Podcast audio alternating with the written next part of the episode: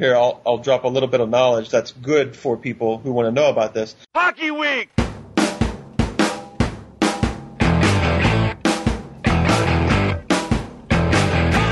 week! Hockey week! Hockey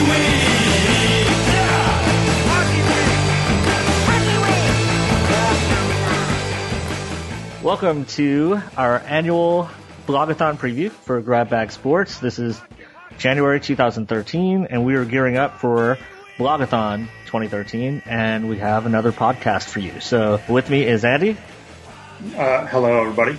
and Alan, Yo, word.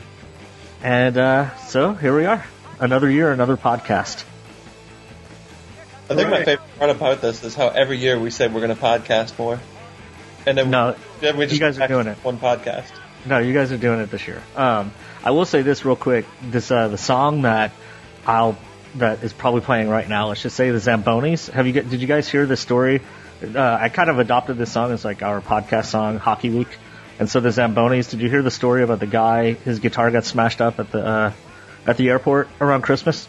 No. Now, Well, it, it was all in like it was the front page of Yahoo and stuff, and so the airline made him check his really expensive guitar, and um, and they smashed it up, of course, and so he they tried to offer him a thousand dollars like to shut him up, and you know it's worth more than a thousand dollars. So anyway, the the airline, the air whoever it was, they fixed it, they they paid him enough, and then Gibson I think actually sent him another version of, of this special guitar. But it, so the guy, the name of the band was called the LeeVees, and they're a Hanukkah themed band, and they write only Hanukkah songs. Okay, and it turns out the guy is in the Zambonis, which is a hockey band. They only write hockey songs, so it's the same guy. But that was pretty cool. He was in the news, and uh, I had never heard anything about the Zambonis ever. I just found them online one time, and, and there it was on the front page of Yahoo. So if you like Hockey Week, that's that's the guy. well, that song that song does rule. So, I mean, it's pretty good. It works for our podcast. yeah. So, uh, all right. So, 2013 blogathon. We have the uh, Daytona 24, and uh, so Andy, what do you think? What can we expect? Uh, I would say we can expect, and I'm sure we probably say this every single year, but a totally wide open race. Um, I disagree. We haven't said that every year. There were a couple years back where we were like, yeah, Ganassi won. okay, yeah, that's true. Um, yeah, probably the last. Yeah, okay, yeah, Alan's right. I'll take all that back that I just said. Uh, we probably go into this every year saying that Ganassi is going to win it. Um, but I'd say probably this year it's more wide open than it's been for a couple of years. Um, so there's a quite a bit bigger car count this year. Uh, there's probably three or four more Daytona prototypes than last year. If I'd have done more than 10 minutes of prep for this, I would have probably looked up car counts for last year. Um, but there's 17 in the race this year, uh, which includes six Corvettes. Uh, the Corvettes were very fast last year. Um, not totally sure if it's uh, they're a lower downforce, lower drag car, so it's better for the high banks or what. Um, uh, it's probably certainly more so than the than the Riley that Ganassi uses. Um, but all those cars are probably threats to win this year. Um, and then uh, there are a couple of other Riley cars. Of course, there's uh, Mike Shank uh, has brought two Riley Fords as he usually does. Um, and of course, one of those cars actually won last year, the 60 car. Uh, and they're bringing all of those drivers back this year, except for uh, Oz Negri's actually hurt, and so they've replaced him for the uh, for the race with Marcos Ambrose of uh, NASCAR and Aussie V8 supercar fame. Um, but that's uh, kind of the the broad overview of the Daytona prototype class. Um, I don't know if you want to get into any more on that, Alan, Mike. Well, I, yeah, I don't know anything. Well, then definitely give us your thoughts. I want to know your thoughts. Yeah. Well, uh, it's funny. So why? So why is Ganassi? Why don't you think Ganassi's like the favorite? Because that's what I always say, just because they do always seem to be up there. I'd say they probably are the favorite just because they seem to run the 24 hours better than everybody else does. And it's only when things go bad that they don't win. Um, Yeah, I think what, I think the one thing you could say about Ganassi is all the other teams, for the most part, are a lot of full-time Grand Am teams, and Daytona is just kind of another race. And that that goes for Ganassi too, but he has like an entire staff of guys, they're all his IndyCar mechanics and all that, that he brings in to work on the cars just for Daytona. Like he puts a lot more effort into just winning Daytona by itself. Yeah, yeah. that's, I would say that's probably true also. Um, I mean, yeah, it's probably like a, you know, some huge percentage, like they put 30, 40% more work into Daytona and all the other teams probably, you know, a little bit more, just like Alan said. Um, or, you know, a little bit more than the regular 100%. Yeah, so, I mean, yeah, probably. The other, th- the other thing too is, I mean, a lot of people always say Ganassi, Ganassi, but I mean, Scott Pruett and Memo Rojas have been his drivers for so long, and they've been his drivers because they're good. I mean, they've won so many championships at this point. It, it's not everything to do with Ganassi. It really has to do with his drivers too. I mean, those are two of the best drivers in the field. Yeah, most most definitely true. Uh, and then, I mean, they also toss into that same car. Um, they've got Scott Dixon, uh, Charlie Kimball, and Juan Pablo Montoya in that same car, the 01. Um, so, you know, Dixon and Montoya both won this thing overall with Ganassi before. Kimball, I don't think has ever run the 24 hours before, but he's, I'd say, certainly capable. Um, if he's the slowest guy on your team, you're probably looking pretty good. Um, so that's, you know, a, a driver crew that'll maintain the st- the uh, level of Pruett and Rojas for sure.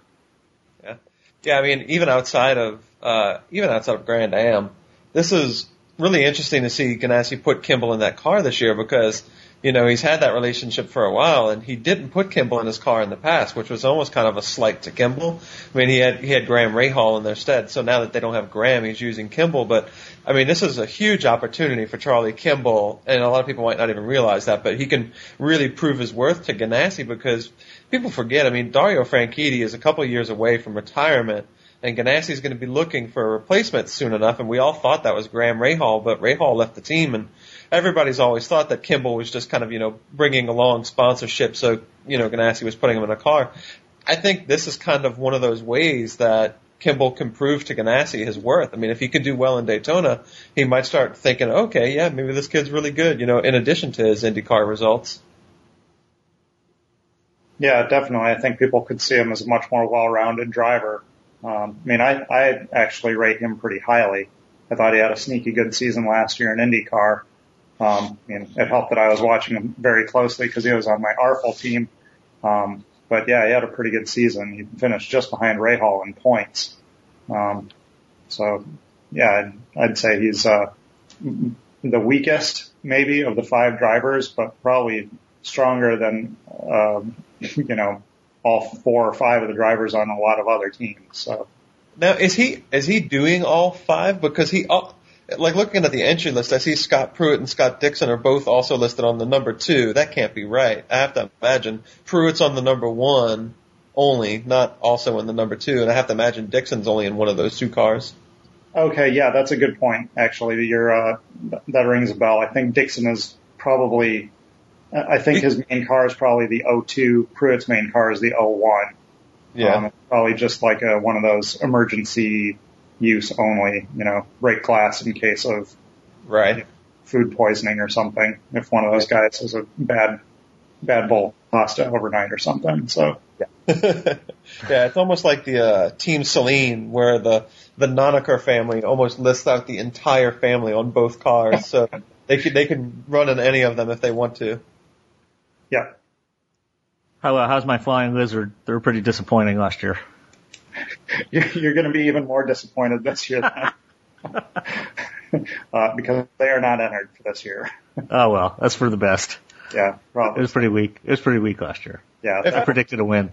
It, it's important to note though that the part of the reason they're not entered though is because everybody's kind of having their one last year um, in American Le Mans and Grand Am, and that's kind of the big story this year is that this is the swan song for Grand Am owning this race. I mean, next year those two series are combining into one series, so it'll be it'll be interesting to see what happens to the field. But this is also kind of like that one last year for everybody to run separately.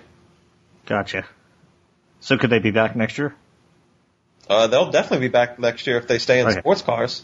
Gotcha. Yeah, they they've actually dropped back, and this is kind of totally tangential because they're an American Le Mans series.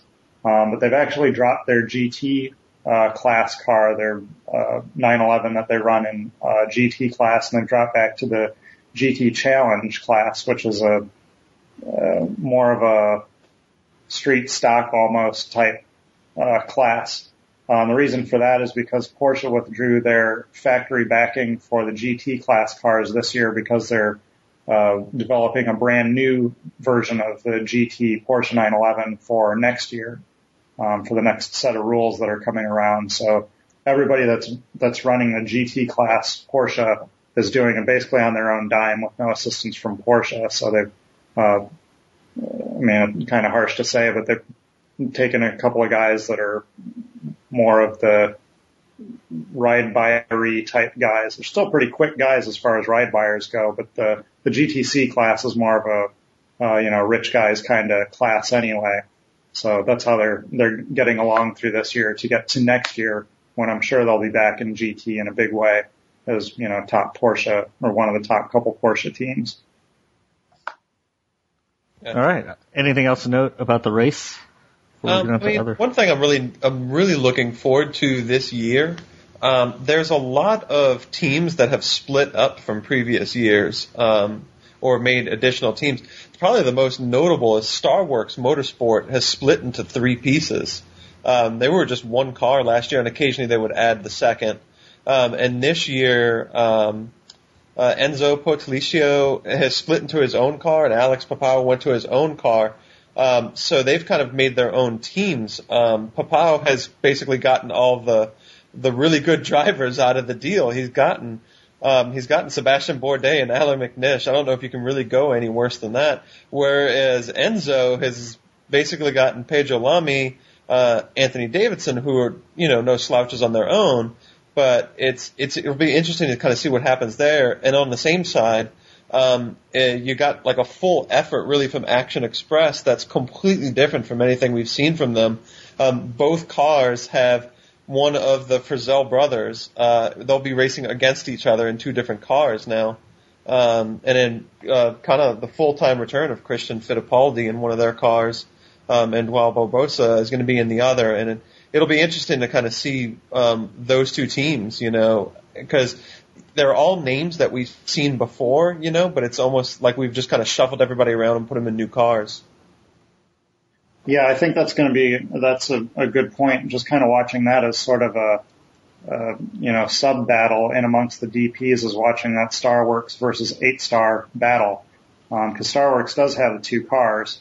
Uh, the number two car, I mean, that's a ridiculous driver lineup there with Bourdais, McNish, and Ryan Dalziel, who won a million different races last year for Starworks. Uh, and then Papa is their fourth guy. Um, so that car is going to be very quick, but that, that eight star car is also going to be very good. You know, there's the, the guys that you mentioned, Davidson and Lamy, and then the other guys that are listed for that car, Nick Minassian and Stefan Sarrazin. Um, and all four of those guys are former Peugeot uh, factory drivers uh, for Le Mans and the uh, what was it, the European Le Mans series, what what eventually became the World Endurance Championship, what it is now. Um, so that is a another ridiculously stacked driver lineup. Um, I mean, I guess if I'm picking cars, you got to go with that number two. Uh, and teams. I mean, Starworks was proven. They won, like I said, a million different races last year between Grand Am and uh, World Endurance Championship last year. Uh, I don't remember if they won any races, any P2 class races in uh, uh, ALMS, but um, th- that's obviously a very proven team, whereas Eight Star isn't necessarily. Um, yeah, so I mean, it's going to be interesting. I mean, Starworks. It's it's interesting to watch those Starworks guys because we've seen. I mean, you'll hear motorsports guys always talk about ride buyers. You know, guys who are coming in with a lot of money, and let let's make no bones about it. Um, you know, the two guys behind Starworks are basically, you know, just like EJ Viso and IndyCar, they've basically got the bankroll of the Venezuelan government. Um, but it's interesting with Starworks because it's really the first time we've seen a ride buyer come in with a ton of money and do well. I mean, these these aren't just guys with bankrolls; they're good drivers too. Um, you know, uh, in in Le Mans, you know, David Heinemeier Hansson's another good example of that. It's it's, there's a difference between, you know, guys who come in with a lot of money and then they put a bunch of other drivers in their car. You know, when, when Enzo or when Alex Powell is driving the car, you're not expecting it to just drop a lot of places. I mean, obviously, you know, with people like Dalziel, McNish, Bourdais, Lamy, all those guys in the car, obviously they, they're at the end of that totem pole, but they're, they're not bad drivers. So it's interesting to see that come in. Whereas, um, there, there's an even more interesting entry on this list, um, for the car I'd like to watch just because for entertainment value.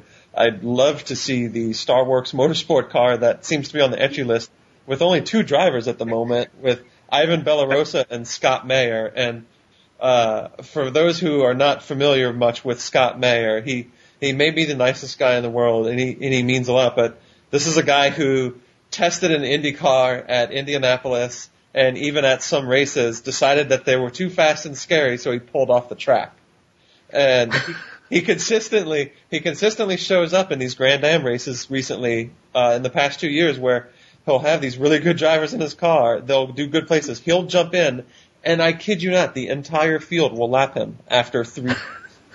He's just taking it easy, dude. He just. I mean, I mean, it, it, he doesn't want to wreck. Right, right. I mean, and I understand, you know, I understand that there's a lot of rod buyers. I mean, let's make no bones about it. Motor, motorsports is a really really expensive sport. So a lot of these guys are just buying their way into the sport because frankly it takes a lot of money. But, you know, why would you be buying your way into the sport like this or constantly getting back into a car when you're making no improvements or being any more competitive or the fact that you're scared of it, you know? It's a scary sport. He's just like, he's just like, whoa, guys, what's the rush? Take it easy. That's right. It's a little so bit I, I will be watching intently when he jumps in that car just to see what happens. Let me, yeah, no, me too. That's a good point. He's just like, we're all going to be at the same after party, guys. We'll all be there. The buffet, the buffet is the same for everybody. That's right. Slow down. 24, 24 hours ends for everybody at the same time. Exactly. That's it. all right. Any other uh, race pointers, notes? Um, well, I guess if you want to indulge the race coverage here, there's the other two classes here. Um, also, there's GT class, which is, I think GT is going to be fascinating this year. Um, I vaguely remember saying this last year too. Um, but there's 36 cars entered in GT, uh, and there are fully eight different uh, types of cars that are entered this year too. There's seven Ferrari 458s. There's 18 Porsche 911s. Yeah, 18 of them. So fully half of the GT class is Porsches. Uh, there's five Audi R8s. There's two BMW M3s, uh, that we the same ones that we've seen in years past from Turner Motorsports. Uh, then there's one Corvette, one Camaro, uh, one Dodge Viper, uh, and then how we used to see a fleet of Mazda RX-8s. Uh, those are all basically gone. There's only one of them this year. Now that's due to that's due to Mazda saying they're not going to support them anymore, right? That is correct. Yeah, they're, uh, Mazda is now supporting, there's the third class now, which is the GTX class, um, which is supposed to be for, from what I understand, what they announced for it was the, or excuse me, GX class is what that's called. Um, and it's supposed to be for, uh, like emerging technologies or alternate different types of engines. And so Mazda, as part of the marketing for their new Mazda 6 that's just come out, uh, they have a diesel engine that they're uh, pushing in that car. Um, you know, as kind of new technology, another shot at diesel since uh, 1980s. You know, smoking diesel, you know, awful cars are a long ways in the past, so they've cleaned up a long ways. Uh, so Mazda's got three cars in the GX class, uh, including in the uh, the SpeedSource car, the cars that we've used to see the, uh, uh, in the RX-8s. Uh, they're running one car in the GX class, the new Mazda 6. Uh, the other three that are in the GX class are Porsche Caymans, um, which I'm not totally sure what the story is with those, because I mean, there's nothing really all that different about Porsche, the Porsche Caymans. You know, it's not necessarily new technology or anything. It's just I guess they have to have some, some something to com, uh, to compete with the Mazdas in that class. And there's no other, you know, there's no hydrogen powered cars or you know, natural gas powered cars or whatever. So I guess they threw that class a bone with the Caymans. Um, Yeah. One thing I'm really disappointed for, I think this is the first time in quite some time we haven't had that single Ford Mustang from Black Forest Racing that always ends up getting parked on the side of the course. Yeah, that is true. That's a disappointment. Uh, but, what uh, you know, I've always wondered too, what is the reason we have both a Camaro and a Corvette? Why, why do we not have a single GM entry? That's a pretty good question. I mean, my, my take on that is that I mean, Marsh Racing is the Corvette team. That's uh, um, Eric Curran and Boris Said are their main main drivers that do the full season. Um, and then they've also got a couple of other guys, Lawson Aschenbach and uh, Brandon Davis in that car, which Brandon Davis is one of the guys who used to drive those Mustangs. Um, but Aschenbach is also another GM. I don't know if he's a GM factory guy anymore, but he has been in the past. Um, but I think that car is basically just funded on its own. I don't think they necessarily get any backing from GM, um, which is why they've continued with that Corvette. Because um, most of the Corvette money has gone to the, the Daytona prototype cars, because uh, there's six Corvettes in that class. Yeah. Uh, and then all the Camaro teams, I mean, they've, I guess I don't know if they've all shut down or what the story is, because that one Camaro car is the Stevenson car. Um, which has got, I mean, there's corp, or factory GM guys driving that car. John Edwards, Robin Waddell, Jan Magnussen, and Tom Milner. All four of those guys are, you know, factory drivers. Yeah, I mean, that's your championship contenders this year. Yep. Yeah, exactly. Um, like you say though, that's the only corp, that's the only Camaro. Um, so it's, it's pretty crazy that GM is, uh, I mean, crazy, just interesting crazy, not crazy like, I don't understand what they're doing crazy.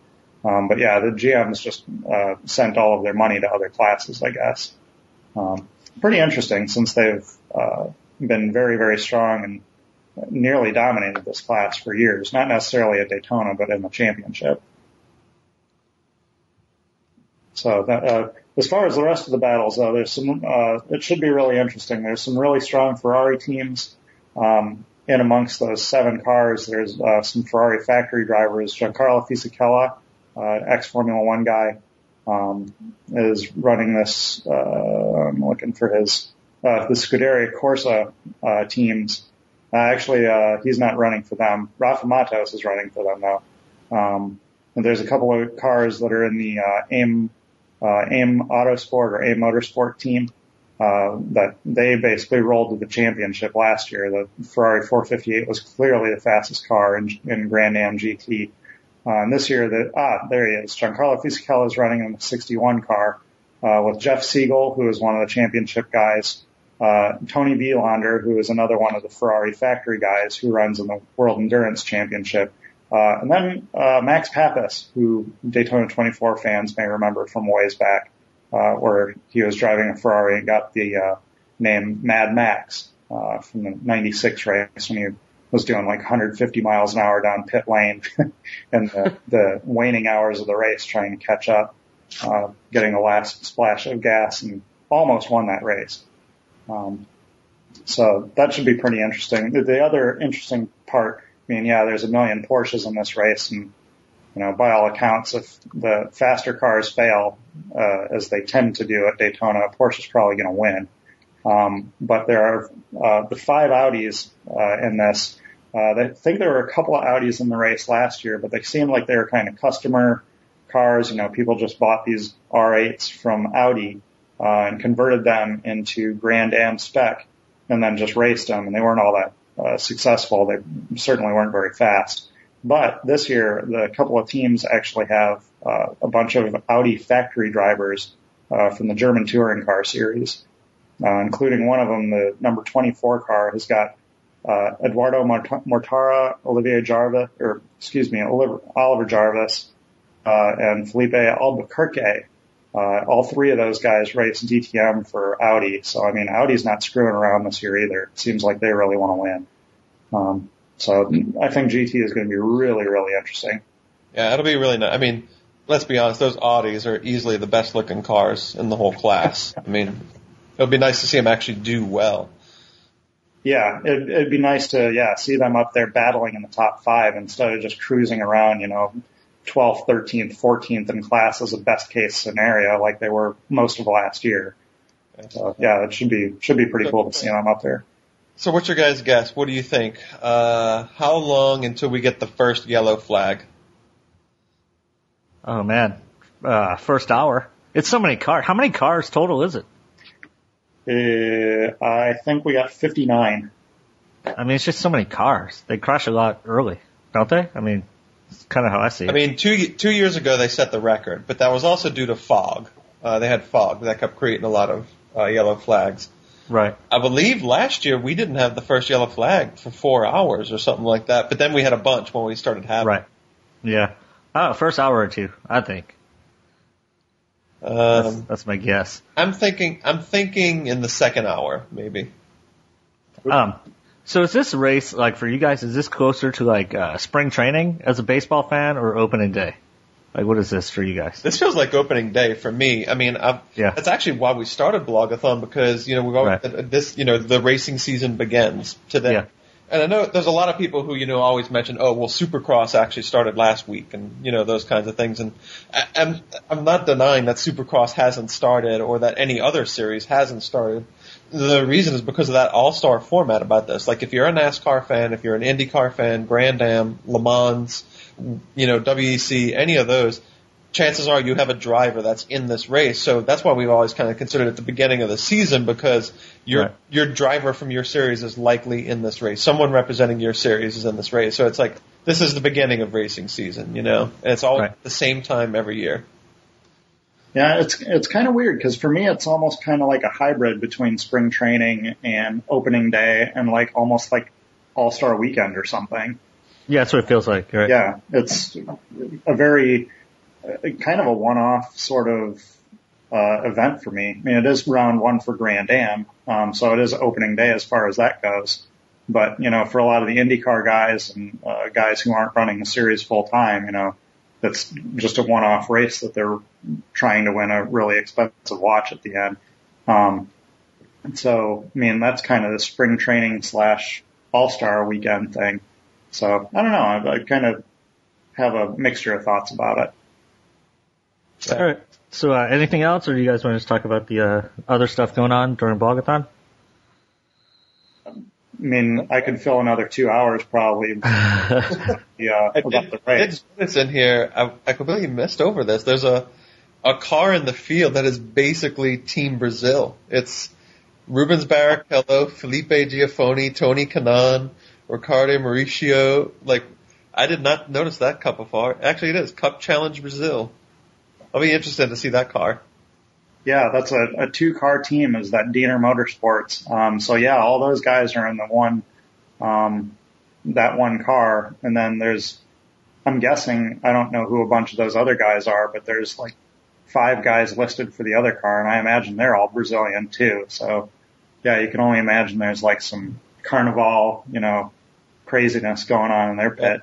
Yeah, I mean, one thing one thing that'll be interesting too is a lot of these guys. Um, for some of these guys, I mean, this might be the only time that American motorsports fans are, are going to see him. I mean, you know, Rubens Barrichello, Rafael Matos, a lot of these guys have gone to racing in Brazilian stock car and other leagues where, for all intent and purpose, unless you're going to find illegal feeds on the internet, you're not going to see these guys anymore this year.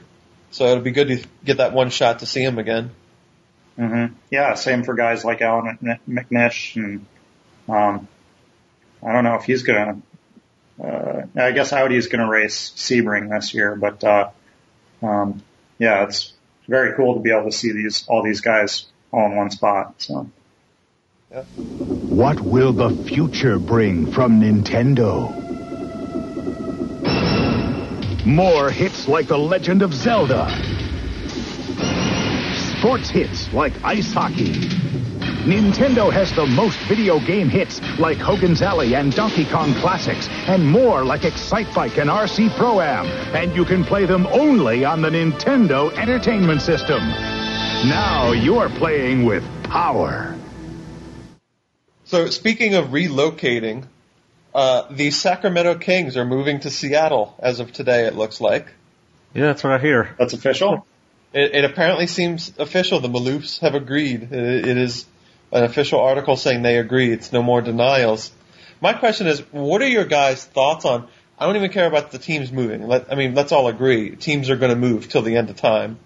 What are your thoughts on the names of the teams and the colors of the teams as they move? Because you know, uh, one thing that's close to both mine and Mike, uh, you know, is the New Orleans Hornets, who really, let's be honest, should be the New Orleans Jazz, but Utah won't give the name up. Um, and they're now this year starting to put a few names out there that they're going to switch their name possibly to the Pelicans. It looks like. Uh, Yeah. There's like five. There's like five different names being circulated around, but I'm pretty sure the other four are all just distractions for the Pelicans because there, there's history with the name the New Orleans Pelicans. It used to be a baseball, a minor league baseball team there, and then they're finally going to give the Hornets back to Charlotte, who, frankly, it always seemed weird to see them as the Bobcats. I was just curious. What are your guys' thoughts on you know the whole different names and color schemes and seeing those all switch around?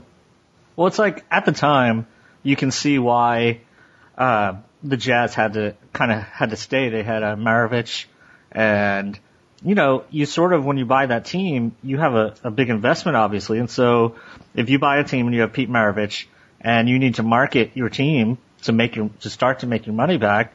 It's sort of like, look, we've got Maravich and he's in a Jazz jersey. Like, you know, there's only so much you want to change, I think, right away.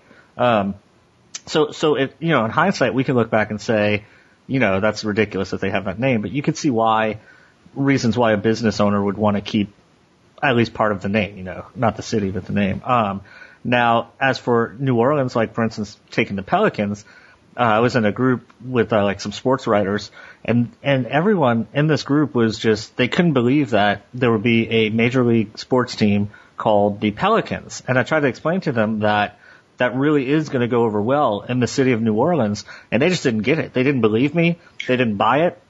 And to me, it, it points to Tom Benson being just a really good owner for the people. And I mean, we, we've already known this, but this is what I told, this is what I told them is like, you just don't get it. It's like Tom Benson knows what he's doing. He knows how to make the people of New Orleans feel like they have a voice because it is a big deal. If you're listening to this podcast, like Alan said, that was not just any minor league baseball team. That was basically all we had until the Saints. You know, that was the only sport that was that was relevant was baseball up until the Saints appeared in 1967. And um, if you go look back at the history, you know, for years and years, that was the only uh, sport that they had was that baseball team, the Pelicans. And so our grandparents, for instance, would just talk about it nonstop. And um, so, yeah, I mean, that I I agree that the name should be localized, but I could see again why a business owner would want to keep his name that he bought, right? Yeah, um, I mean, I can totally see that. I mean, uh, yeah, I don't know. I see, I see both sides of the coin here. I mean, uh, as far as the Kings moving to Seattle go, in, uh, I mean, I'm I'm biased toward the Supersonics name. I was a Supersonics fan back in the early '90s because I was a big Sean Kemp fan. Um, but uh, yeah, I don't know. I, I could see It's- this either way. Isn't that's the thing? I, I have to imagine they're going to end up being the Supersonics in time. But isn't the NBA the league that has the rule that says if a team moves, it has to retain its name for two years or something like that? Oh, I don't know. Is that true? I, I was almost certain that that's why New Orleans kept the Hornets. Yeah, I uh, I know that uh, some friends I know in Seattle are talking about it being the uh, the Supersonics, but I, but maybe there. I don't know. I don't know if there's a rule like that or not. It would make sense if there was. Um, But but then again, Oklahoma changed their name the moment they had them. You know, so maybe that's true. Maybe that's not. Yeah. Maybe it's not a rule anymore. Or maybe I'm just wrong there.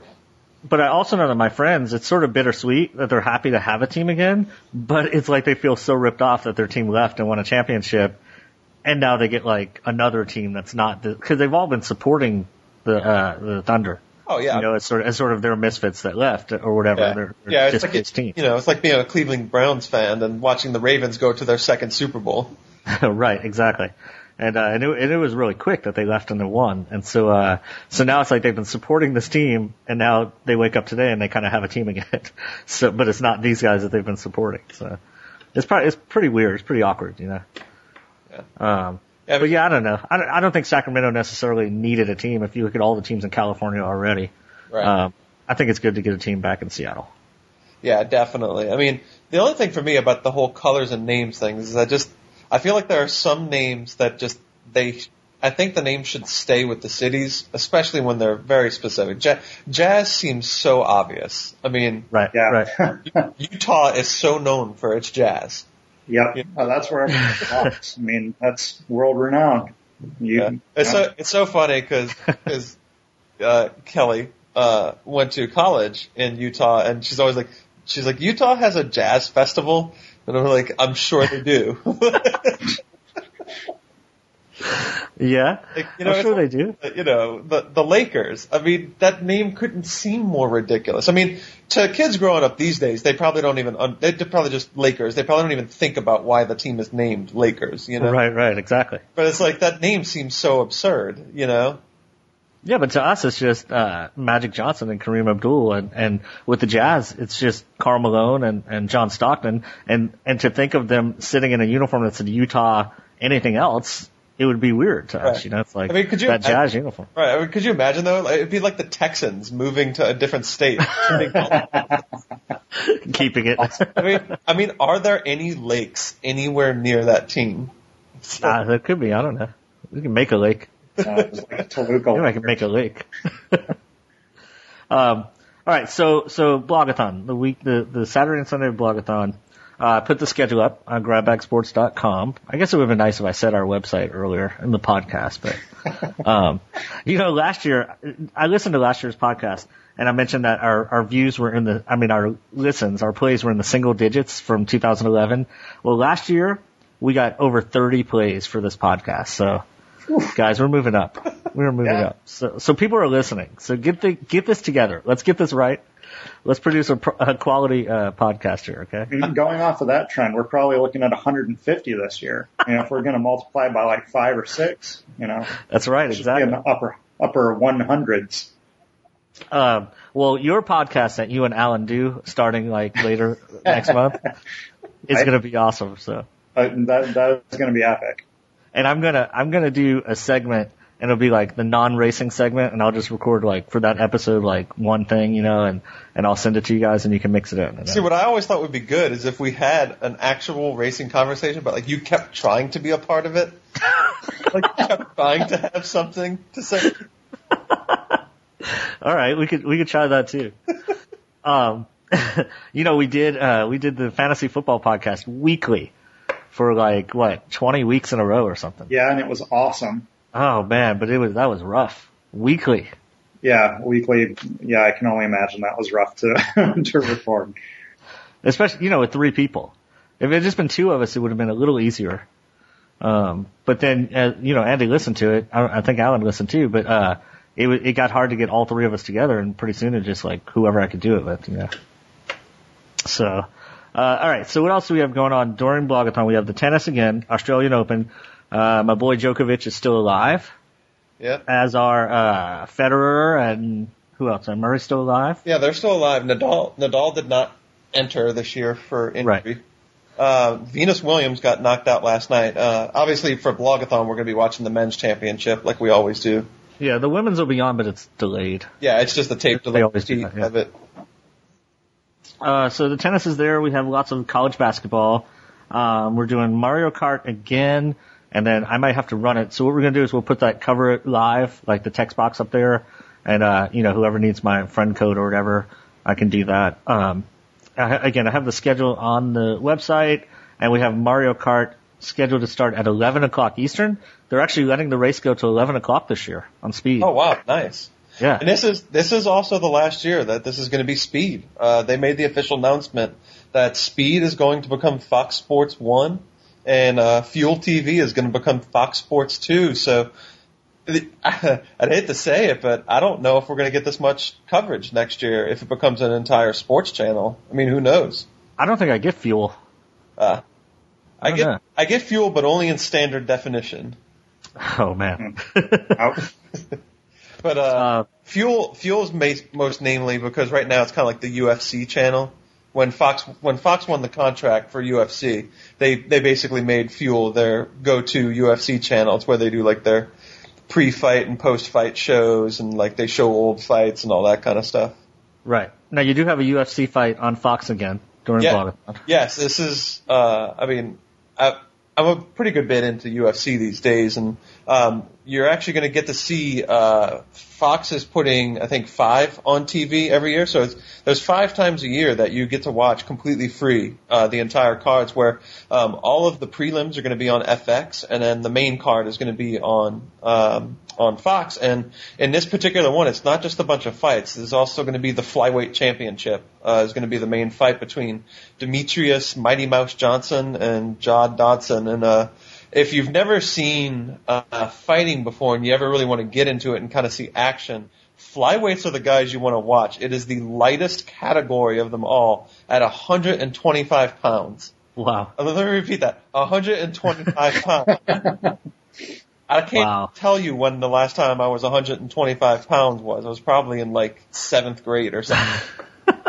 Yeah, I remember But- hanging just north of that for seventh grade football. Yeah. But I mean, these, these guys literally fly around the cage, and, and the guy who's the current champion, Demetri- Demetrius Johnson, his only losses were before they had a 125 category. He was fighting at 135, and his losses were to basically the current champions. Uh, Gotcha. Then they made this new 125 division, and now he he won the championship uh, late last year, and he's been the champ. This is his uh, first official defense of this title since because they had they had a tournament to decide who would be the champion of the new division. Um, another good fight on that card um, is uh, Donald Cerrone versus Anthony Pettis. Um, if you've ever seen any highlights, almost everybody knows Anthony Pettis for his what they call the Showtime kick. Uh, if you look at you look up at his name on YouTube, it'll be the first you know 100 results. There was this when he was fighting uh, Ben Henderson for the championship. He actually went to go kick him, missed him, went towards the fence, walked off of the fence, and then kicked Henderson. And you know, it was like it was almost like out of the Matrix, and everybody calls it the Showtime kick. It was it was just a really cool kick to watch him, you know, miss a kick, but then go off of the fence, jump off the fence, and make the kick. But uh, basically, the winner of that fight is going to get the next shot at Ben Henderson for the championship. So um, it's going to be a really interesting set of fights. There, there's no shortage, and I'm really surprised because you know, usually the UFC saves their best stuff for pay per view, you know, because they want to make Right. as much money as they can. But they've really committed to this Fox deal, and nobody really knew it was going to happen. But I mean, I'm looking down this card, and it is just loaded with stuff I want to see. Uh, there's a guy, you know, the, the co-headline is uh, Rampage Jackson versus Glover Teixeira. For for Rampage, it's supposed to be his last fight in the UFC because he's angry at the UFC and he wants to leave. But uh, Glover Teixeira is a guy who's been demolishing everybody right now, and everybody thinks that he's going to be the next guy to come up and really challenge uh, Johnny Bones Jones. I mean, right now at this point, I think Teixeira's got like eight an 18 fight win streak going or something close to it. Um, you know, and it, his big deal was actually trying to get a visa so he could come to the U.S. and fight. For the longest time, he was having an issue with that. Um, but there's there's tons of stuff like that. There's also there is uh, an ex former uh, LSU football player on the card, uh, Shawn Jordan, uh, who is trying to make his way as a fighter now. Um, Wow. he's, he's come in and he he's really not that not, not done that bad. He's 13 and four. Uh, he did lose his last fight, so he's trying to rebound off of that. But yeah, uh, he is not a small guy. He is 245 pounds, and after his last victory, he did a backflip by himself. He is not he is not a bulky du- like he's not like your traditional bulky guy. You know, Right. He's definitely. But I mean, there's all kinds of good stuff on this, and this is uh this is a stretch for the UFC where they're going to have three fights in three weekends in a row. We just had a fight this last weekend. Uh, there's going to be this one on Fox, and then there's going to be another championship fight the weekend after. But I mean, for for people who you know, I mean, I know UFC is one of those things where there are a lot of people who just dislike fighting and they just don't want to watch it. Um, you know, I'll be honest. I really didn't watch fighting at all until my younger brother did wrestling, and I really started to appreciate kind of grappling. You know, um, Right, right. and that's what people forget about the UFC is that it's not boxing. It's not just two dudes trying to knock each other out. There's a whole nother element to it where you're wrestling or you're doing jujitsu and trying to get submissions and do arm locks and all these other things. And, and that's kind of where I got an appreciation for it, you know, and that's where I really kind of started to get into it. But if you want a chance to get into it, there is no shortage of good fights that you're going to see on this card. So I'd recommend that if anybody's even slightly interested in, just turn it on and just give it a watch. You know, I mean, why not? It's free. It's on Fox. It's on FX. It's Right. you couldn't watch it. Well, you got uh, also we have the Winter X Games. We have the uh, there's a high school basketball game on if you like that. Um, so yeah, so I mean, all, all during Saturday evening, there's lots of stuff, including that UFC, the race on speed. Uh, so then we'll get into Mario Kart at 11 o'clock when the speed coverage ends. Uh, now you can go online and watch the race, right? Or are they doing that again? Yep, yeah, they're going to be doing it overnight again. Uh, to the disappointment of a few people, they've switched to the who we're going to be listening to overnight. Um, I know a lot of guys were, and I'm a fan of, uh, you know, the the folks that were using last year. Um, but be that as may, you're definitely going to get your online coverage this year, so that's good stuff. Okay.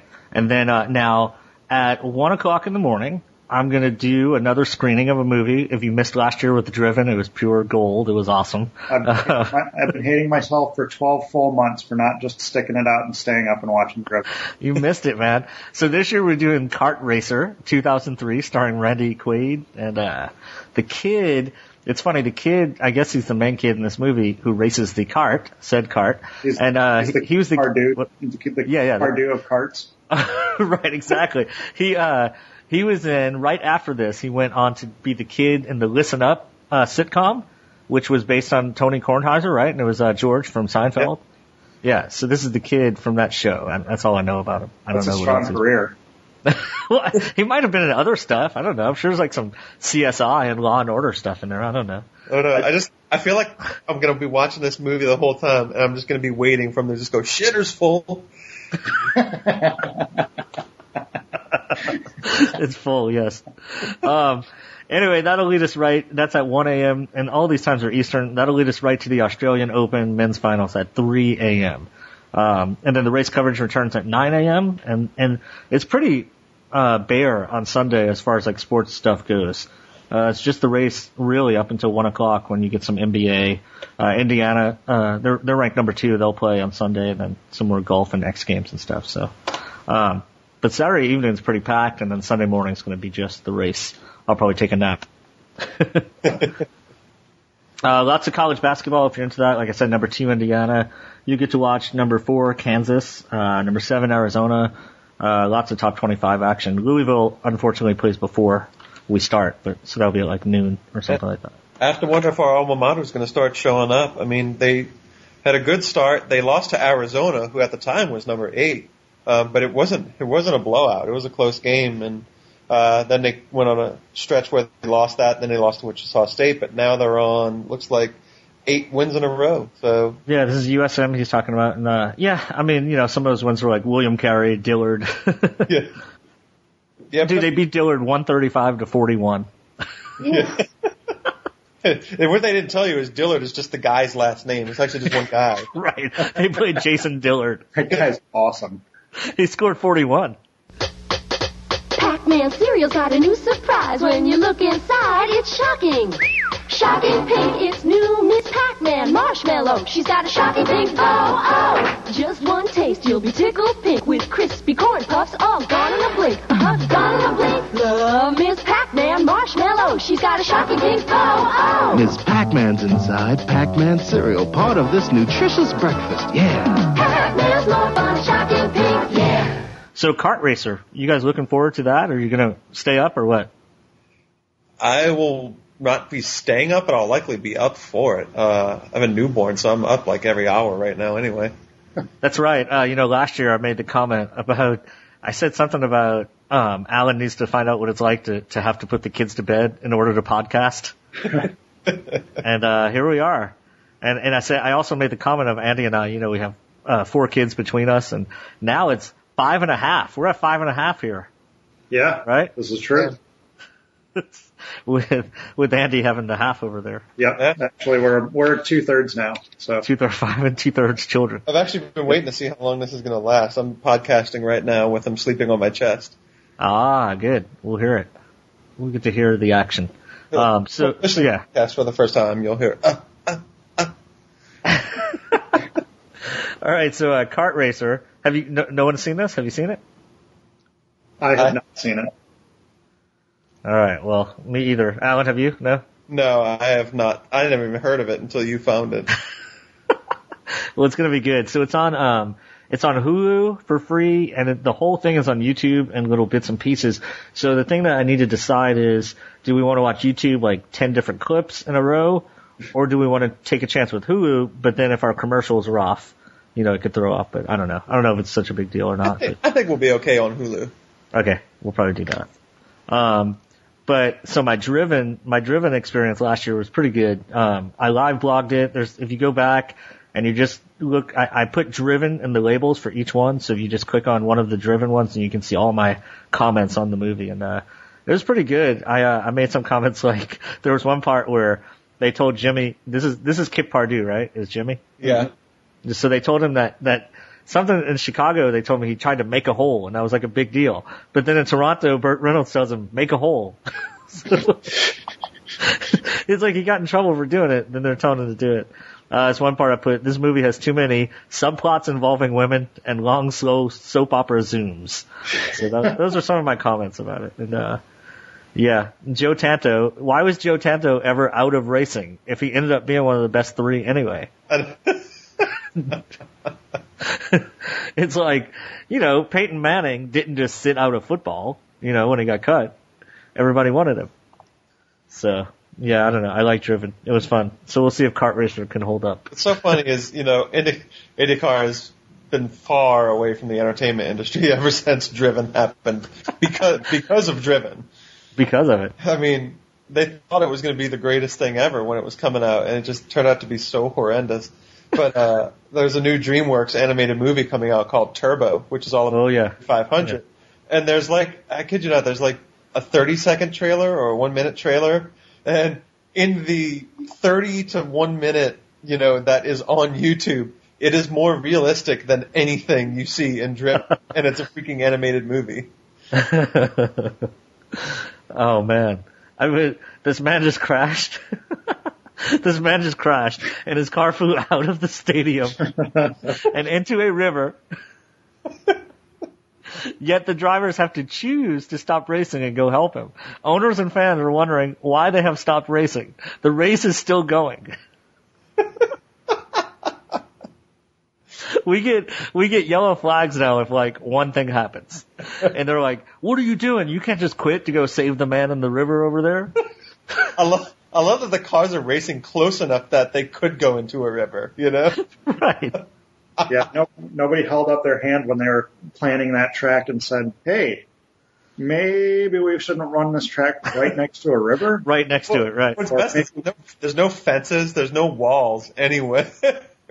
it's just, oh, we wrecked. Oh, he goes way over into there. And there's, there's even one wreck where a dude just like goes off the track. It's at the beginning. And like he's just going off the track and he hits like hay or something and the car goes like 30 feet in the air from him. it's so awesome. Yeah, the ever popular hay bales, which haven't actually probably appeared next to a racetrack since about 1973. yeah, Yeah. they appeared in 2001. Cart, this Hype- cart hype movie realistic. has so much to live up to. Wait, what's that? I said this cart movie has so much to live up to. Yeah, I don't think it can. It's uh, it's more like a kid movie. I I think wanna, it's rated I PG. These carts explode. I want to see an accident and then they just blow up. Yeah. Uh, I, I just watched like the first few minutes of it. And it's like he pulls up on side of some other kid and he like kicks his cart and it makes it go off the road. so it looks more like Mario Kart, you know, in the form of a movie. Uh, it's like the cart version of Airborne. they should throw turtle shells was, uh, what was Airborne? It was like Seth Green. It was like a rollerblading movie. Oh, okay, yeah. It was like this I don't think I kid likes it's like this kid who's from up north and he likes hockey, but then he moves to California and he hates it, but then he finds out that everybody's rollerblading. like, the whole movie ends with this horrible like race down a mountain. Everybody's on the rollerblades and it's like dudes going off the side of the mountain. One dude gets hit by a car. It's like, and then like they win because they get more guys to the dock than the other group, so they win. like, I imagine that's more or less what we're going to see with cart this cart movie. Yeah. But I think we've got a front runner for uh, Blogathon movie 2014 now. Oh yeah. Oh, the turbo? Or, Oh, Airborne? the airborne. That sounds That's it. good. Sounds good. Remind me. 'Cause I don't want to. I don't want it to be anything good. I don't think you have to worry about that. I mean, are there really seriously? Can you name a good racing movie? Uh, well, I mean, I I- mean, you know, if they're really like serious, yeah, if they're really serious, it's kind of hard to, you know, like Days of Thunder or whatever. Like, I don't know. I don't know how much there is to really make fun of it. Right.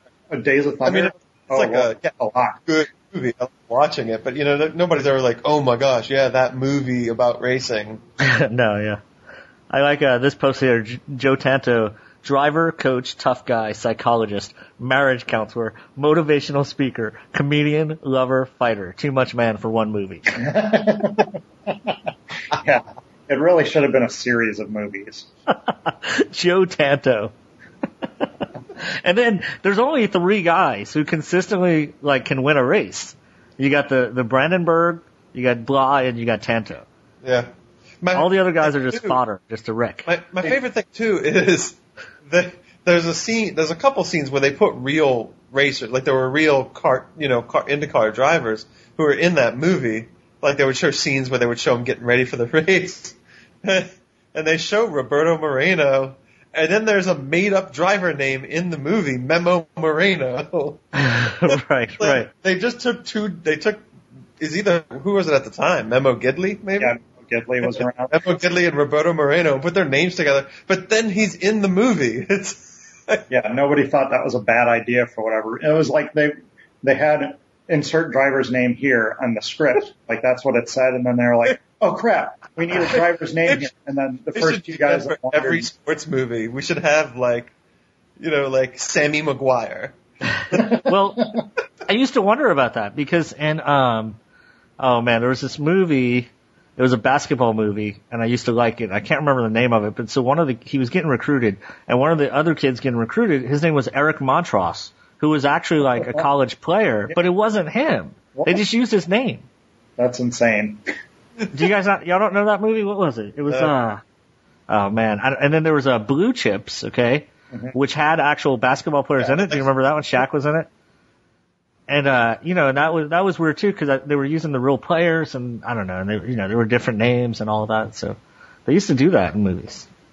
We need to do we need to do uh, like a blogathon at other times of the year and watch other sports movies and make fun of them. so like uh, like during the Olympics, we really should have had a blogathon. Oh yeah, that'd have been good. Um, so we need to do that next time when the Olympics. Maybe uh, I don't know. Yeah, we do other times like that. Olympics in a year. What's that? So we do the Winter Olympics. That should only be a year away. Yeah, yeah. So stuff like that. Then we can throw in other that's, movies. that's good for Blogathon too, because they're they're Sochi, Russia this year next time. So that'll Yeah. be a 24 hour situation. Yeah, that would be good. Um, so all right. So anything else about Blogathon? Did I miss anything? I mean, that's all the you know. You got your golf and other stuff going on. Yeah. Um, I don't think so. yeah. Stay up. Stay up late with us and watch uh, Kart Racer and play some Mario Kart with us. I'll be awful at Mario Kart like I am every year. I mean, Um, any uh, any thoughts about? Let me see. I'm trying to look through my notes here. Sorry. Um, I don't know. That's really all I had. all right. So this is a subject we broach every year, but I want to broach it in a different way. the, the Pro Bowl. Now let's com- Oh yeah. forget everything we always discuss every year on this. Let's just come down to this. If I gave you a 50-50 betting proposition and I said, will the Pro Bowl exist in five years, which way are you going?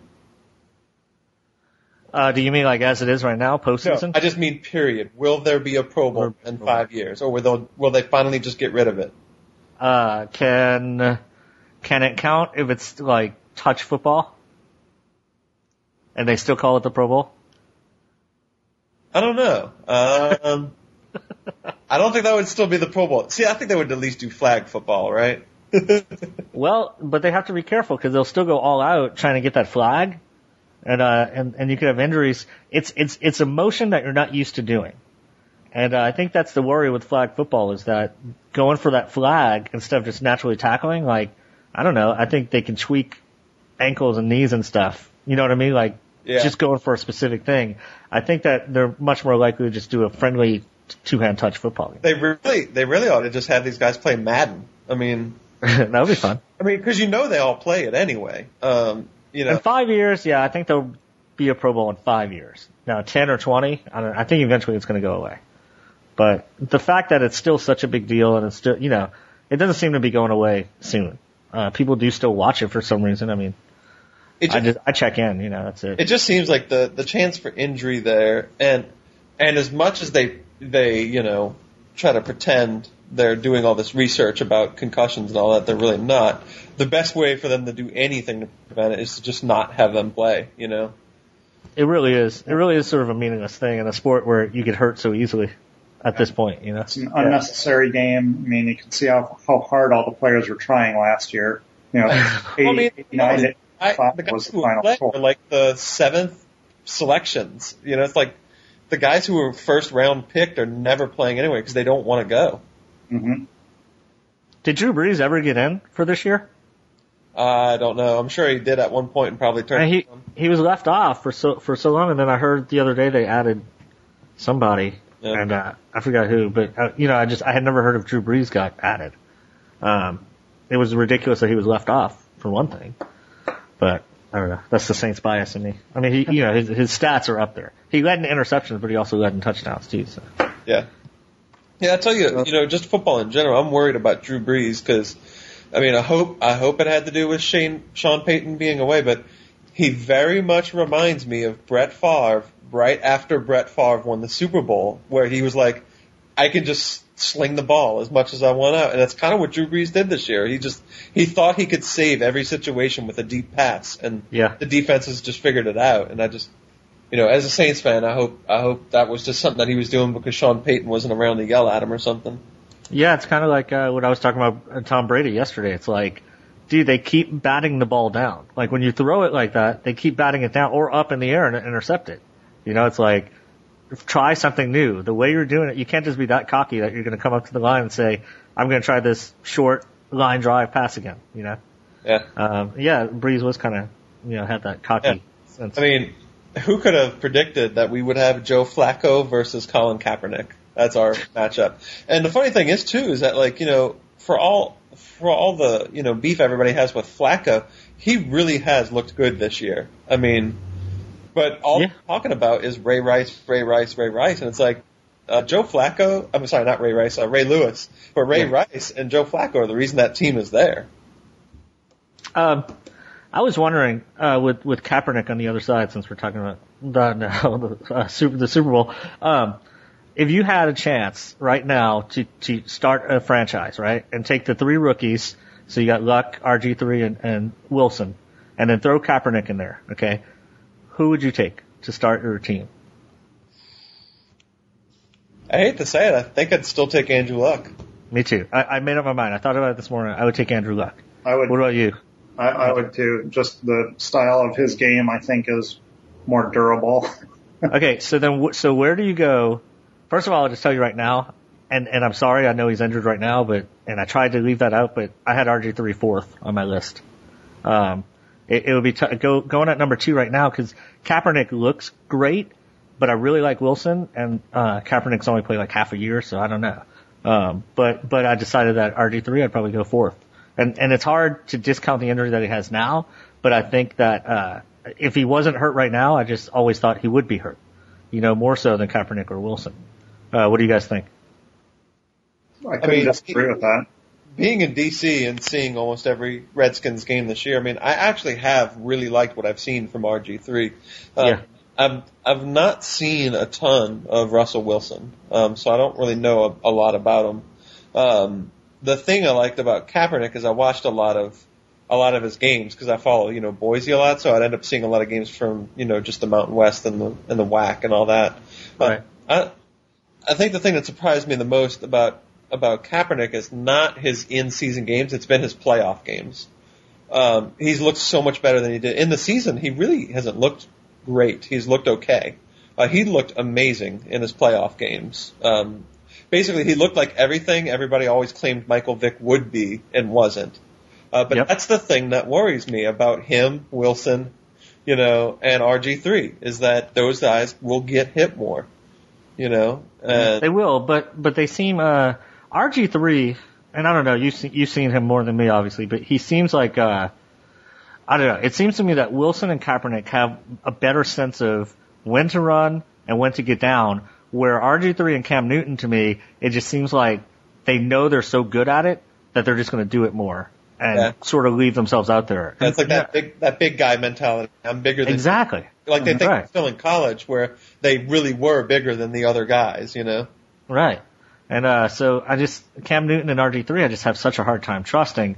Where yeah, I mean you're right, it could happen to any of them uh, once they're out there running around. Yeah. What do you think about Brady's kick when he slid in? Holy, holy crap! That game had some of the most amazing things I've ever seen. First, it had Brady's Ty Cobb slide,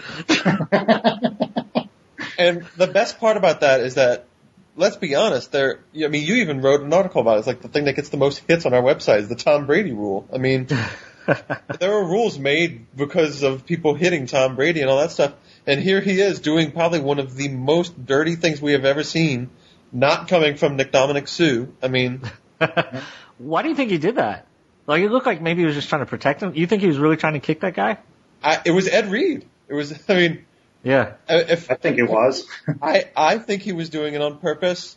I don't think there's anything he possibly could have done that was defensive. Because keep in mind, if you're defensive, you put your knees in front of you and you curl them up, you know, because that'll prevent stuff from hitting you. Putting your Right. legs out there like that means a guy can kick you. It means you can bend your knee the wrong way. Yeah, he could have twisted his knee. Yeah, you can twist your knee. A lot of things can happen if you put your leg out like that. It was, it was just, it was amazing that you know a guy like Brady would do a move like that. When, but the thing is, I don't think that's unlike Brady. I think it's just what people think about Brady is very unlike what Brady is actually like. I mean, he's let's be honest, he's just a normal competitive guy like everybody else. But, but Right. I cannot believe that he did that on that stage. You know, I mean, he's he te- normally doesn't tend to do stuff like like Ndamukong Suh. I mean, that dude's making it an annual Thanksgiving tradition to get penalized for doing ridiculous stuff.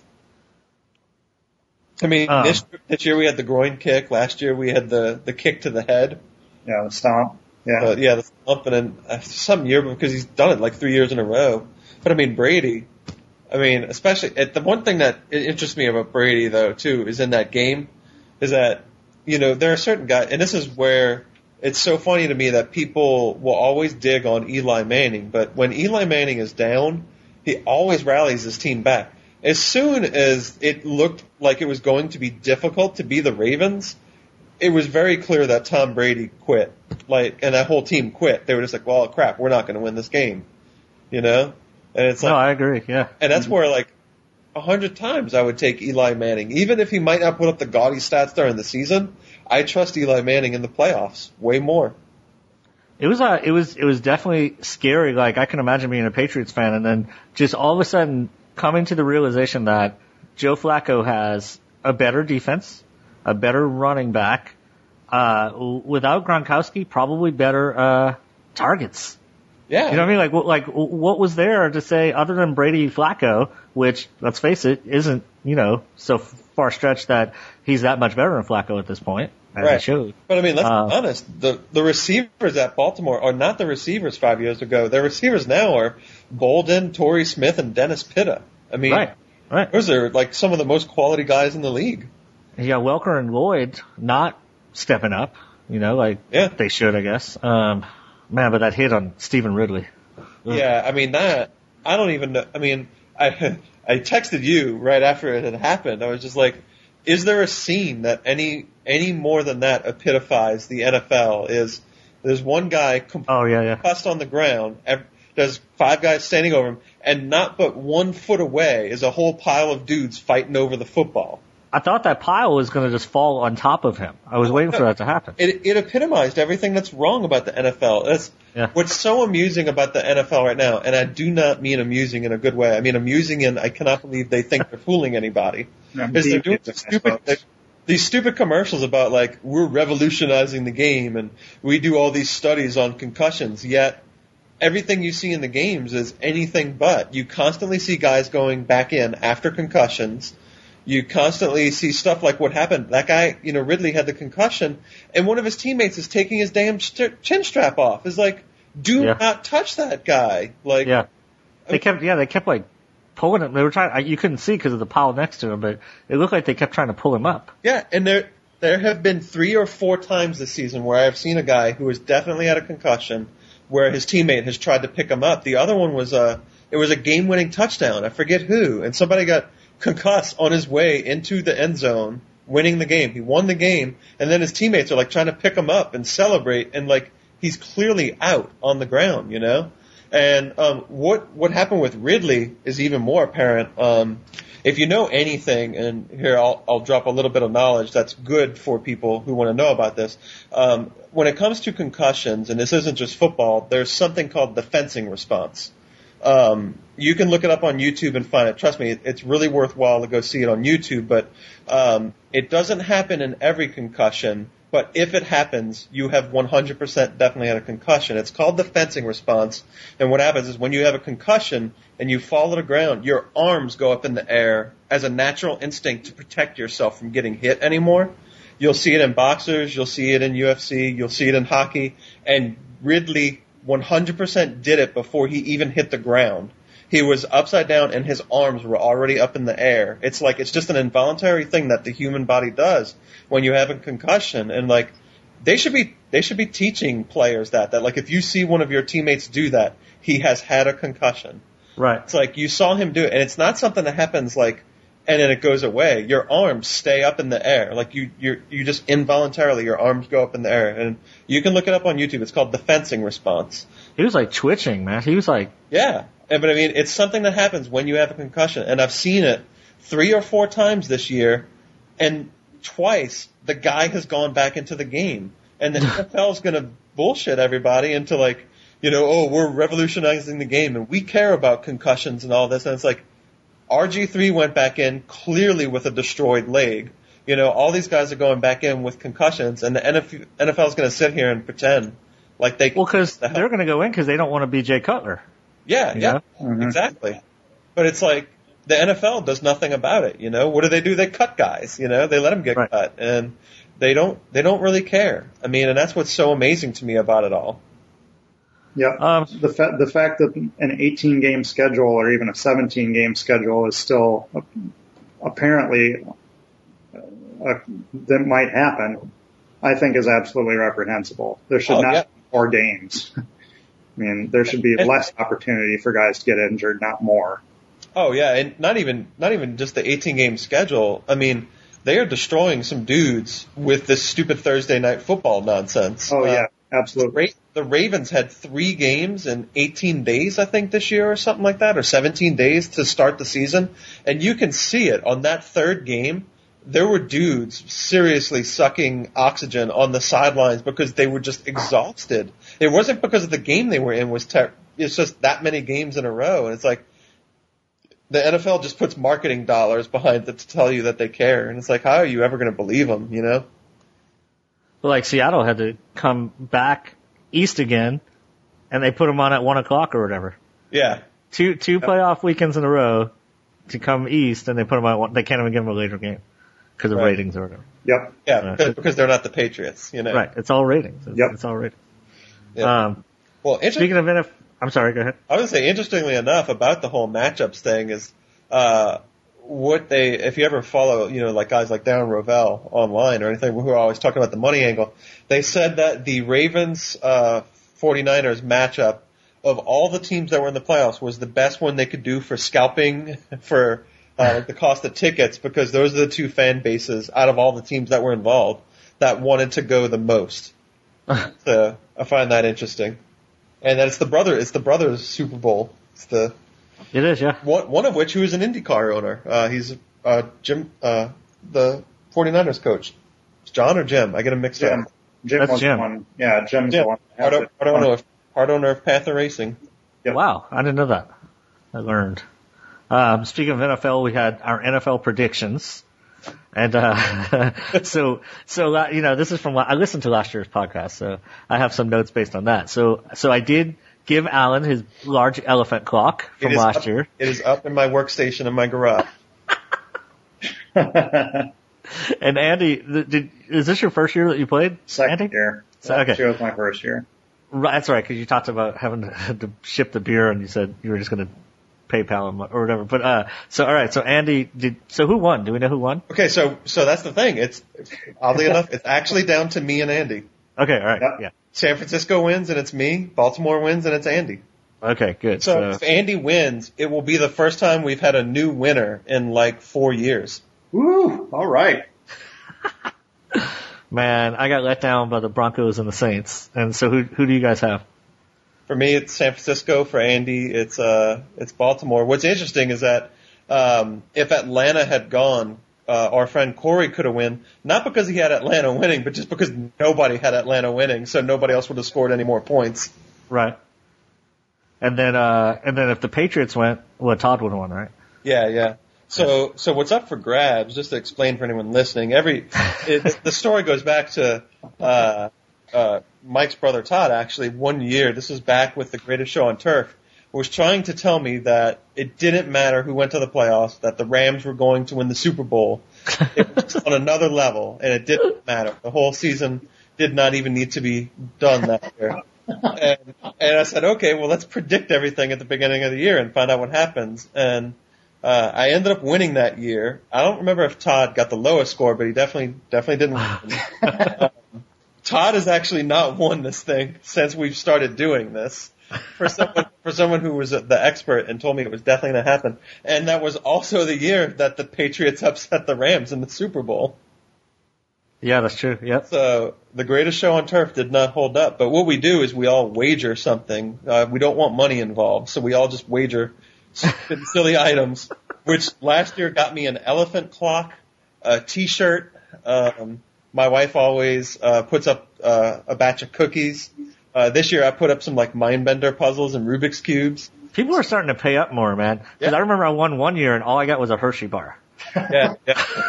One guy who puts up a Hershey bar year. Oh, well, this year there are two very interesting entries this year that both have to pay up.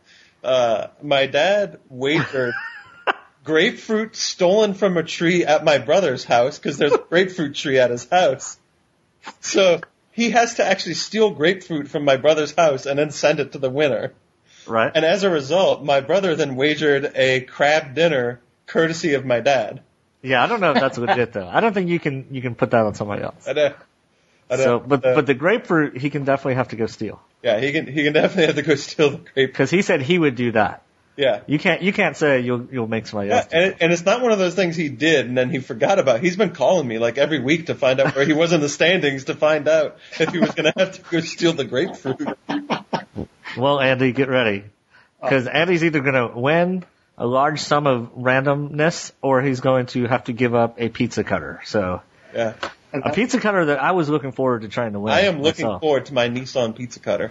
Uh, I'm looking forward to some stolen fruit. So I mean, that's going to be some delicious grapefruit, I'm sure. Mike, what did what did you end up putting up? I forgot. It's so it's a it's a 2007 uh, Athlon Sports Football Preview magazine. It's got uh, Steve McNair on the cover and lots of goodness on the inside about like Randy Moss and other stars of the era. So, if you want to learn more about the 2007 football season, Who doesn't? right? Exactly. Steve McNair on the cover. That would go up on my wall. Yeah, well, so one of you's going to win it. We'll look at an NFL team that uses karate to prepare for football tonight at 11 on NewsCenter 5. Um, I don't, you know, we- we usually talk about like topical sports stuff. I'm already over Lance Armstrong, so if you guys want to say anything, I don't know, is there anything to say about that? No. Honestly, No. could there have been a weirder week? I mean, with You got the fake dead girl. Yeah, I mean we the we had Manti Te'o with the non-existent dead girlfriend, and it's like with Lance Armstrong. I have to be honest; it's not surprising at all. It's just it's the it's the conclusion to it all. I mean, at this at this point, he's just saying what everybody else has already said. I mean, at this point, all of his teammates have admitted it. There was one guy who wrote a book who had, I mean, exact details on how they did it. Like how a guy would visit the team on a bus with a thermos that had a fake bottom on it, that had this stuff in it. They would inject themselves. They'd put it back in the thermos, and then that guy would leave the bus. He was like a fake photographer or something like a fake, fake guy, and that's how they would do this, and that's how they would get away with it. You know, It's like movies, man. I know it's like it's cra- it's like crazy how all that stuff happened, but it's like it's really not that surprising, you know. I mean, we've gone through the steroid era of baseball, and we've gone like I don't think doping, you know, and and you know performance enhancing drugs really surprise anybody anymore. I mean, obviously NFLers use it. I mean, nobody is surprised when that stuff comes out, you know, and not not to mention they don't even really have a strict testing policy. The thing that I found so amusing about it all is that the Olympic Committee had the audacity to say maybe we should remove cycling until they get their crap together. It's like, are you kidding me? Like, Yeah. when has any Olympic sport ever had their crap together? I mean, They even did. They ESPN did that 30 for 30 on the Korea Olympics when you know it was like Ben Johnson and Carl Lewis, and like the dude had saved the drug samples, and he tested them like 10 years later, and nine of the 10 finalists tested positive for something, but they weren't testing it for it at the time. And it's like that's how it's always going to be with sports. Is that whatever tests we have, somebody's going to be using something that's a level Right, that's not being tested, right? you know, I mean, not to mention there's even stuff that like is legitimate, but it really isn't. Like there's a bunch of like boxers and UFC guys who are doing. Uh, it's called TRT, testosterone replacement therapy. It's like their testosterone levels are low, so they have to take supplements to get back up. It's like Right, your testosterone levels are low because you're getting older. Like that's what happens. right. It's like, you know, but I mean, that stuff's always going to be around. That's what I find so amusing is not that Lance Armstrong finally came around to it. The part that's amazing to me is how much of a jerk he is still being about it. Like, he, you know, there's a, famously, the guy who had always defended him was Rick Reilly in the media.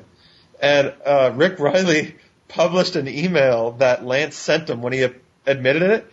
And Yeah. l- the letter is literally like two words. It's like, sorry. And that's it. I know. Yeah. Rick Reilly has defended that dude all his life and then like put all his credit behind it and has always backed you. And the best thing you could do was send him an email, not even a phone call, not not Nope. anything, just send him an email. Sorry, man. Yeah, it's pretty pathetic. I mean, I did see uh there's a it's a like a library in Australia maybe. I don't, yeah, and uh, and they're moving all Lance Armstrong titles to the fiction section, which I think is a bit extreme. I think it's good. though. Hilarious. So I saw that. I Yeah. saw What, that what. I mean, really, what should happen out of this, and it probably won't. I mean, pretty much all Lance Armstrong's next five to ten years is going to be is counter lawsuits, because he sued every single person who said he used drugs, and he won. Like he won every case, and he won millions of dollars, and like there are going to be so many counter lawsuits that. If he's not bankrupt already from losing all his sponsorship, he will be bankrupt within the next five to ten years. Yeah, and he he owes people money. I mean, he offered the postal service five million dollars, and they said no. Yeah, I mean, So that means they're probably coming after him for some real stuff. oh yeah, I'm sure so many people are going to be coming after him because, like I said, he didn't just win; he won giant million dollar settlements from people who said he used drugs, and then like he won in court that he didn't, and then now he's saying he did. It's like, That's true. not to mention, you could end up with a Barry Bonds situation. I mean, you could have feds coming after him, you know, because it's wasting court time over lying knowingly, you know, and all that stuff. But it's like that. That's kind of its own deal. Mon- Manti Te'o, I don't. It's one of those stories that is so bizarre that you just laugh. You're just like, this cannot be real. This is so weird. That's why I think, unfortunately, for that story, like, there's just more that needs to come out. Because anything we talk about here, like in January, is just going to be speculation, and that's all going to come out. You know, like we're going to get clarity about the situation eventually. Oh yeah, I mean, they just need time with it because there's already conflicting stories. I mean, exactly, yeah. that dude Ronnie Tuiasosopo or whatever has always already said something completely different than what Te'o is saying. You know, Yeah, it's it's pretty absurd. and So, uh, it's, there's so so many absurd angles to that story that you know it's like he said that he notified Notre Dame on December 6th or something like that about it. yeah, and then he's talking about it afterwards. Yeah, and then he was The talking about it afterwards. And honestly, it's it's just like any other compulsive liar. It's like he couldn't stop lying about it. I don't care who it was. I mean, even if he was trying to make himself not be embarrassed, he just kept getting further and further into it. And it's just like it's like those movies, you know, where people are just getting so far into their lie that eventually Right, they have to get right. The right thing to do would be to take the attention away from it. Even if somebody else brings it up, you, as a mature adult, divert the attention back to your game. Right. You know, like that's, and, and he did, and obviously he embellished it. So And I mean the the good news, and I mean that as at least as trying to find the silver lining is the good news is he technically didn't do anything illegal, and Right, right. years from now we'll just remember Manti Te'o as that really good NFL player who had that really weird story thing happen. You know? Right. Yeah, it's not a big deal. Whatever. Um, I'll tell you what is a big deal. Uh, the, who is it? The San Francisco fan stabbing the Atlanta fan in the neck. Wait, I did not hear about this. Oh, go, go look real quick. Yeah, it's on Yeah. ESPN. Yeah. A 49ers fan stabbed a Falcons fan in the throat. Why? It should have been the other way around. And that's what I thought. That's what is so weird to me. Yeah, well, you know, I, I can't say that I'm not shocked, you know, Falcons fans. Who hasn't wanted to stab a Falcons fan? We've all been there. as a as a Saints fan, I can I can see that. Who who amongst us really right, cast the exactly. first stone on this one? But you know, we've been raised to hate both of them. So that was it was so tough yesterday. The way we looked at it was that we were not cheering for the 49ers. We were just simply cheering against the Falcons because because for years, you know, it was in the 80s and 90s it was it was the 49ers. You couldn't you Yeah. know, that was our rival. That's what kept the Dome Patrol out of the playoffs most of the time. Oh man, I know.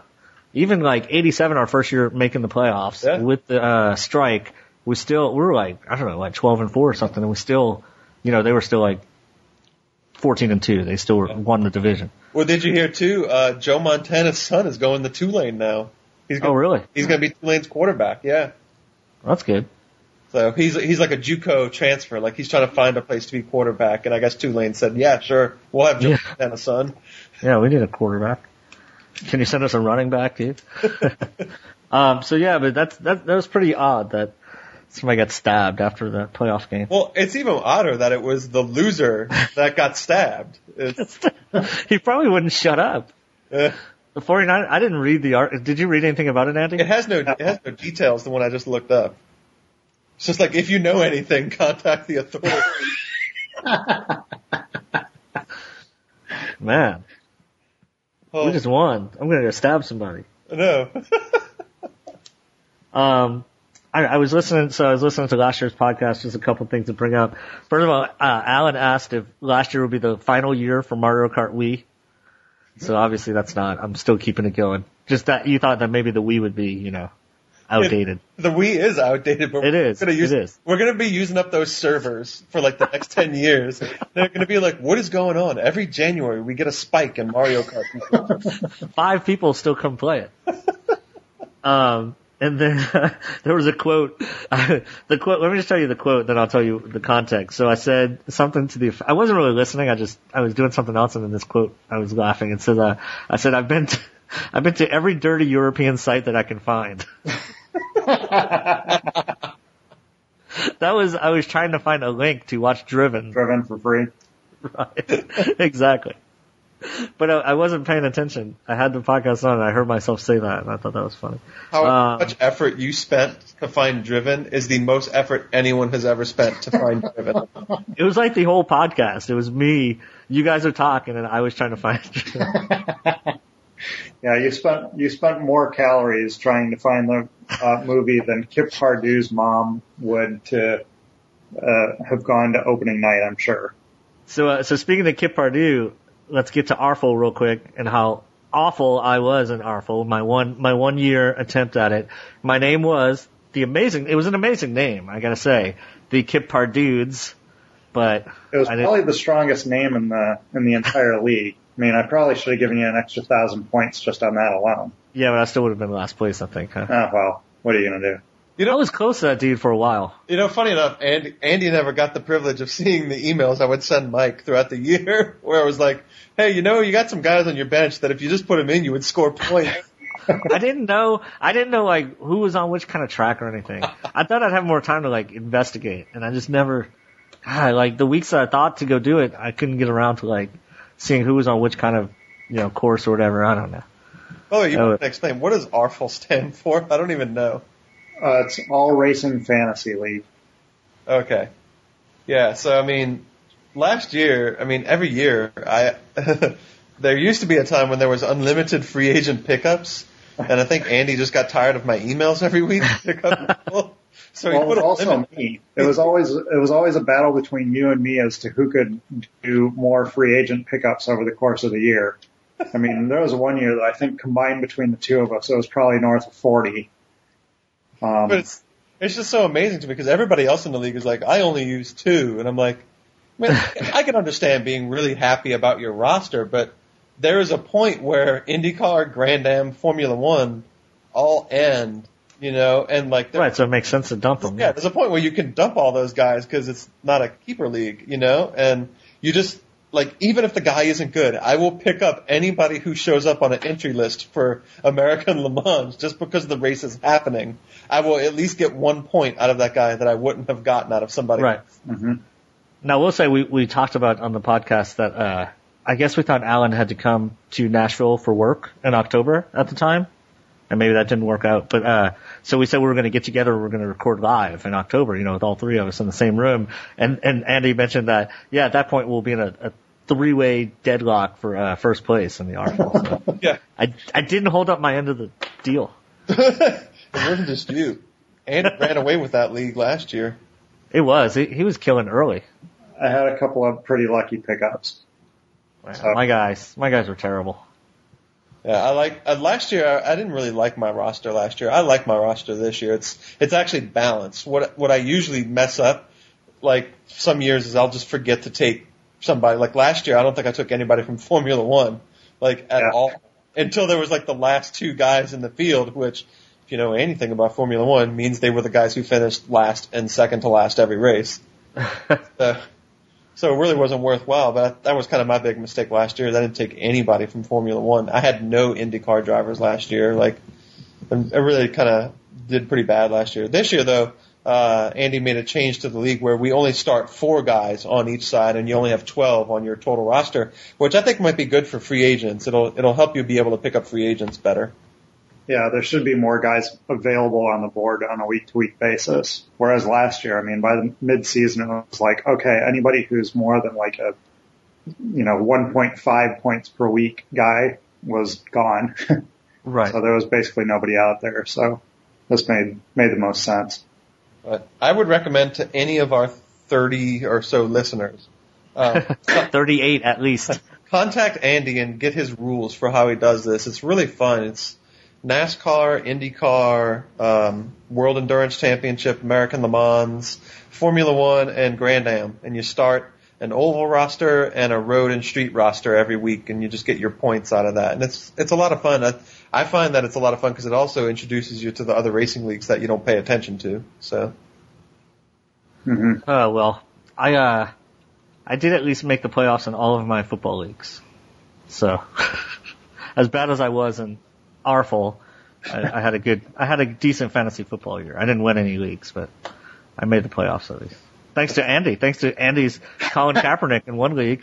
That's right. Yeah, I picked up Colin Kaepernick with like three weeks to go in the regular season. Yeah, it was the last. It was the last game of the regular season, and I was. I needed. I needed to win, or I needed Andy's opponent to lose, and uh, and I was getting killed. And so we were together like Sunday evening, and I needed Andy to pull out this win for me to make the playoffs. And when when I left, uh, Andy, he you know he was winning by a lot. Then by the time I got home, they had cut it to like single digits. He was up by like 60 and they cut it to like single digits. I texted him, I was like, Andy, you're letting me down here. Colin Kaepernick sucks. He's, he's ruining my life. He's messing up my whole season. And then right after I hit send, Kaepernick runs like a 60 yard touchdown. Yeah, it was literally within the next 30 seconds after I got that because I was watching a game cast on my phone. It was like, oh, there goes Colin Kaepernick. That's worth. yeah, he, he gets a text from me. He's like, wait, he's like, what happened? He's like, I just went up by like 15 again. Kaepernick. I was like, Kaepernick, damn it, save my life.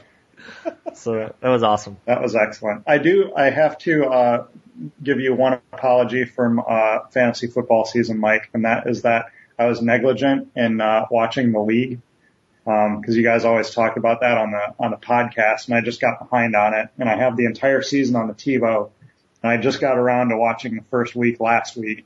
Um, you know, It's a good one. It's a good Slight- season. yeah, slightly out of uh, out of season, but uh, it cracked me up. The uh, remark I forget who was talking to who, but somebody said something about their eight team league. Oh yeah. Uh, whoever it was that they were talking to said your team's a I forget what they said, bleeping joke or something like that. Yeah, eight yeah. team league. It's like yeah, yeah, that's what I was in this year. Do, do you remember we were drafting and Todd said something about a team league? He goes, like we, we're all drafting. We all have you know Brady, Brees, whatever. And Todd finally in the in the chat room of the draft goes, "Yay, 18 leagues. We're all awesome." yeah, I remember that. it's like it is. It's true.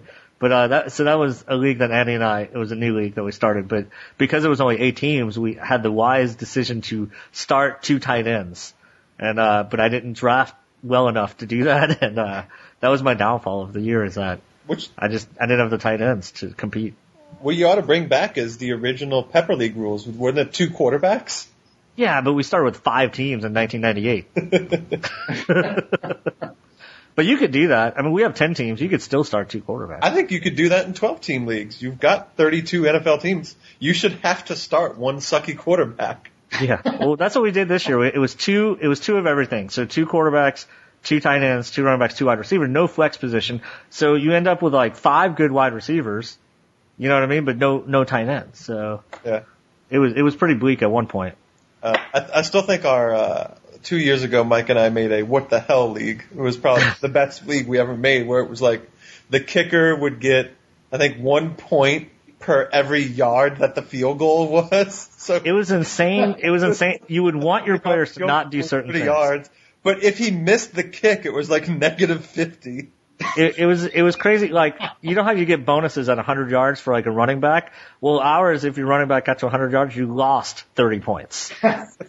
and so we had literally like games lost on a last minute touchdown run because like you'd be up at 20 and your guy would break away and score a touchdown, but that put him over 100 yards, so then you lost by 20 points.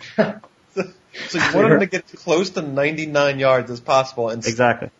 Or or just get like because it was a it was a point per yard, I think. So it was like if he went over 130, then it was okay. But anything between 100 and 130, and you lost points.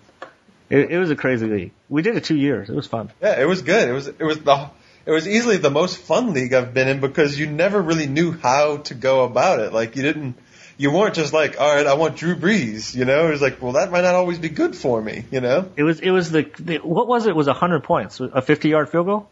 I think it was a 50 yard field goal. It was a 100 a 100 points. It was 100 points. and you played three kickers. yeah, so so literally like Monday night, like going into Monday night, you could have two kickers. You could be down by 200 points and still win Yeah. because Like, the 50 yard. There's like three kickers, two tight ends or three tight ends, but only one running back and only one wide receiver So Andy, if we do it again, you gotta join that league. and two or three defenses too. Three defense, three kickers, three defense. Yeah. That's awesome. Yeah. And uh and and for the defense there were some weird rules too about giving up points or whatever. But uh sacks, oh, if your quarterback got sacked, you got 10 points. I love Like you like interceptions, you got points when your quarterback threw an interception. Yeah, so this would have been a good year for Drew Brees. I mean, because you would have got the yardage and the interception. And the interceptions, exactly.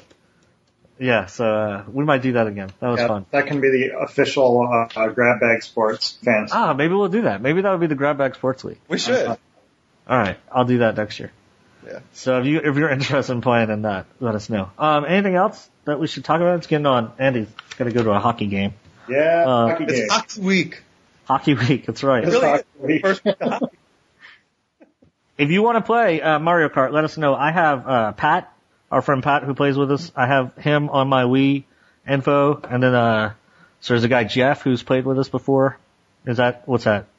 Jeff? Is he from? He is from Phoenix, I think. Uh, used, former IndyCar blogger, I think.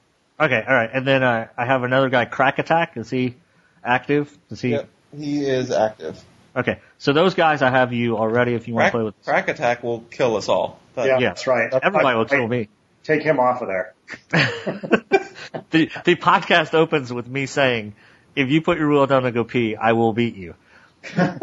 Last year, but and, and but I think that I misspoke because I think I even lost to people who went to go pee.